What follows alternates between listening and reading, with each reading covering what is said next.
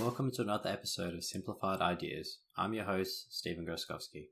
Today's podcast episode will be quite different to normal. Today, I do not have a guest, and instead, I've decided to take the reins. I will discuss the idea of how happiness is made out to be the correct pathway to living a successful life and how this should be viewed differently.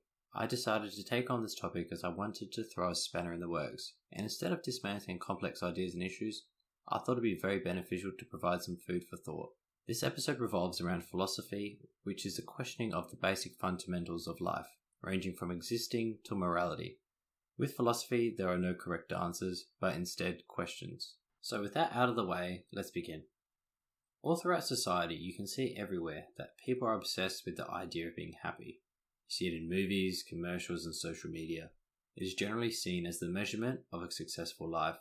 We're completely consumed by the idea of trying to be happy with the false hope that it is something we can reach, let alone hold on to for an extended period of time.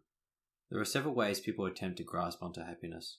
One way is by trying to lift themselves above the rest through achieving status and wealth.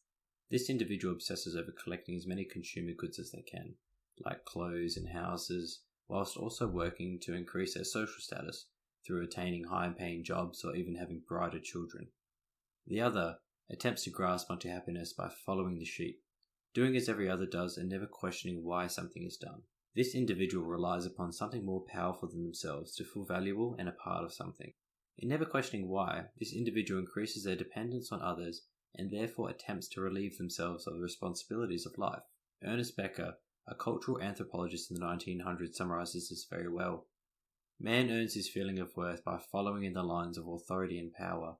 Each human slave nods to the next, each earns his feeling of worth by doing the unquestioned good. One of the ironic things is people spend their whole lives running on this treadmill that really isn't going anywhere. Once you begin heading towards a certain goal, commodity, or event with the intention that this thing will provide the pleasure to live a happy existence, it becomes quite easy to realize that it isn't what it's made out to be. Although, upon attaining this goal, commodity, or event, it becomes quite apparent how quickly we were able to acclimatize and return to how we were feeling before which is being unhappy or at least dissatisfied. I think an easily relatable example of this is the lead up to finishing high school or university. We are led by our family, friends, and community to believe that once you're finished with your studies, you will hit a wall of bliss and become more content with life due to the newfound affordability for luxuries which are meant to provide happiness. Dostoevsky once wrote, The world says you have needs, satisfy them. You have as much right as the rich and mighty. Don't hesitate to satisfy your needs and demand more. This is the worldly doctrine of today, and they believe this is freedom. The result for the rich is isolation and suicide, for the poor, envy and murder. This falls within both categories discussed prior, the first being the one following the unquestioned goal, and the second aiming towards a life of status and wealth. Following this quote, we might begin to ask ourselves what is the point of trying? Is there an alternative to this never ending pursuit for happiness? Or are we just attempting to grasp smoke with our bare hands? Now, there is no correct way to answer this, there are no rights and wrongs in philosophy. But to quote Slavoj Zizek, the task of philosophy is not to provide answers, but to show the way we perceive a problem can itself be part of a problem. As individuals, once we realize that the maximization of pleasure and the minimization of pain isn't a realistic approach to the pursuit of happiness, we can then begin to start seeing alternatives to this. As of currently, what I feel is the correct alternative to striving towards the goal of happiness is to instead strive for a life of meaning. I say this for one main reason. It is inevitable that as humans we suffer. It is inevitable that as we as humans will experience a wide severity of suffering, ranging from everyday annoyances to horrific disaster.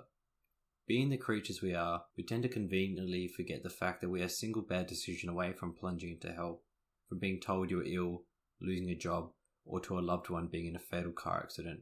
We really never know what is around the corner.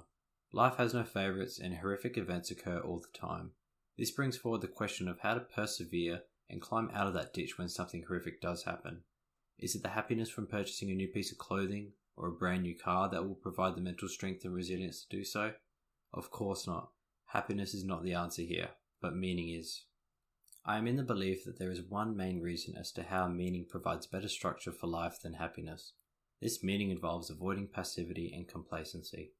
These two elements are seeds which, if left unchecked, grow into trees which block the pathway towards discovering the strength to finding out the why of life and the purpose to our subjective existence. The reason for this is that passivity and complacency are precursors to a range of psychological problems as well as the breeding of unhappiness. It can be seen that extended periods of passivity and complacency do not draw upon our intellectual abilities. This in turn can cause depressive feelings to wash over. The idle mind is the devil's workshop. To quote Richard Taylor, most people are, in the ordinary sense, very limited. They pass their time, day after day, in idle, passive pursuits, just looking at things, at games, television, whatever, or they fill their hours mostly talking about nothing of significance, of comings and goings, of who is doing what, of the weather, of things forgotten as almost as soon as they are mentioned.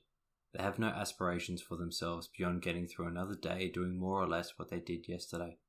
They walk across the stage of life, leaving everything about as it was the way they entered, achieving nothing, aspiring to nothing, having never a profound or even original thought.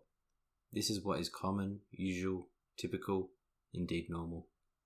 Relatively few rise above such a plodding existence. To avoid passivity and complacency, one must consistently set goals. However, Goals that allow a life of meaning to thrive and prosper consist of one that is ever changing. It is important to understand how and why we set goals before we try and accomplish them. It is easy to think that the accomplishment of the goal is what cultivates meaning. However, it is what we derive from the struggle with the experiences along the journey. The construction of mental resilience through suffering is what really adds value to our goal. So it is important not to sacrifice oneself for the completion of the goal. Another element to add to the goal setting is the importance of realizing that it is okay to abandon or change one's goal if it no longer contributes to the development of their character. To quote Hunter Thompson, when you were young, let us say that you wanted to be a fireman. I feel reasonably safe in you saying that you no longer want to be a fireman. Why? Because your perspective has changed. It's not the fireman who's changed, but you. Every man is a sum total of his reactions to experience.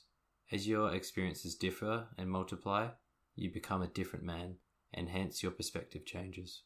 So we do not strive to be firemen, we do not strive to be bankers, nor policemen, nor doctors. We strive to be ourselves. Goal is absolutely secondary. It is the functioning towards the goal which is important.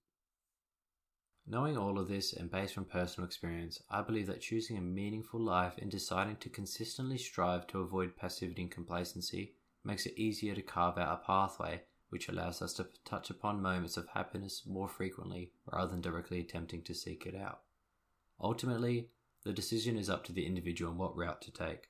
But either way, life produces suffering. But rather than attempting to avoid this suffering, it is better to voluntarily face it and accept life for what it is, which is a crazy journey of uncertainty and excitement.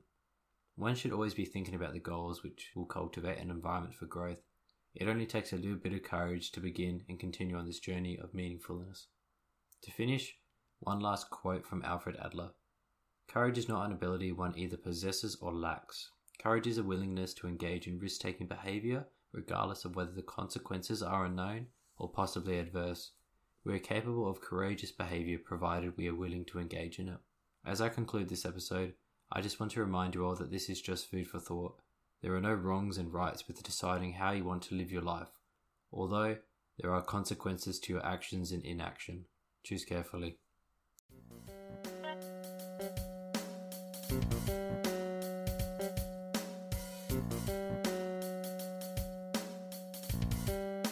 Thank you all for making it to the end of the episode. I know this was a short one, but I felt since this is such a heavy topic, it wasn't able to be the normal length of time.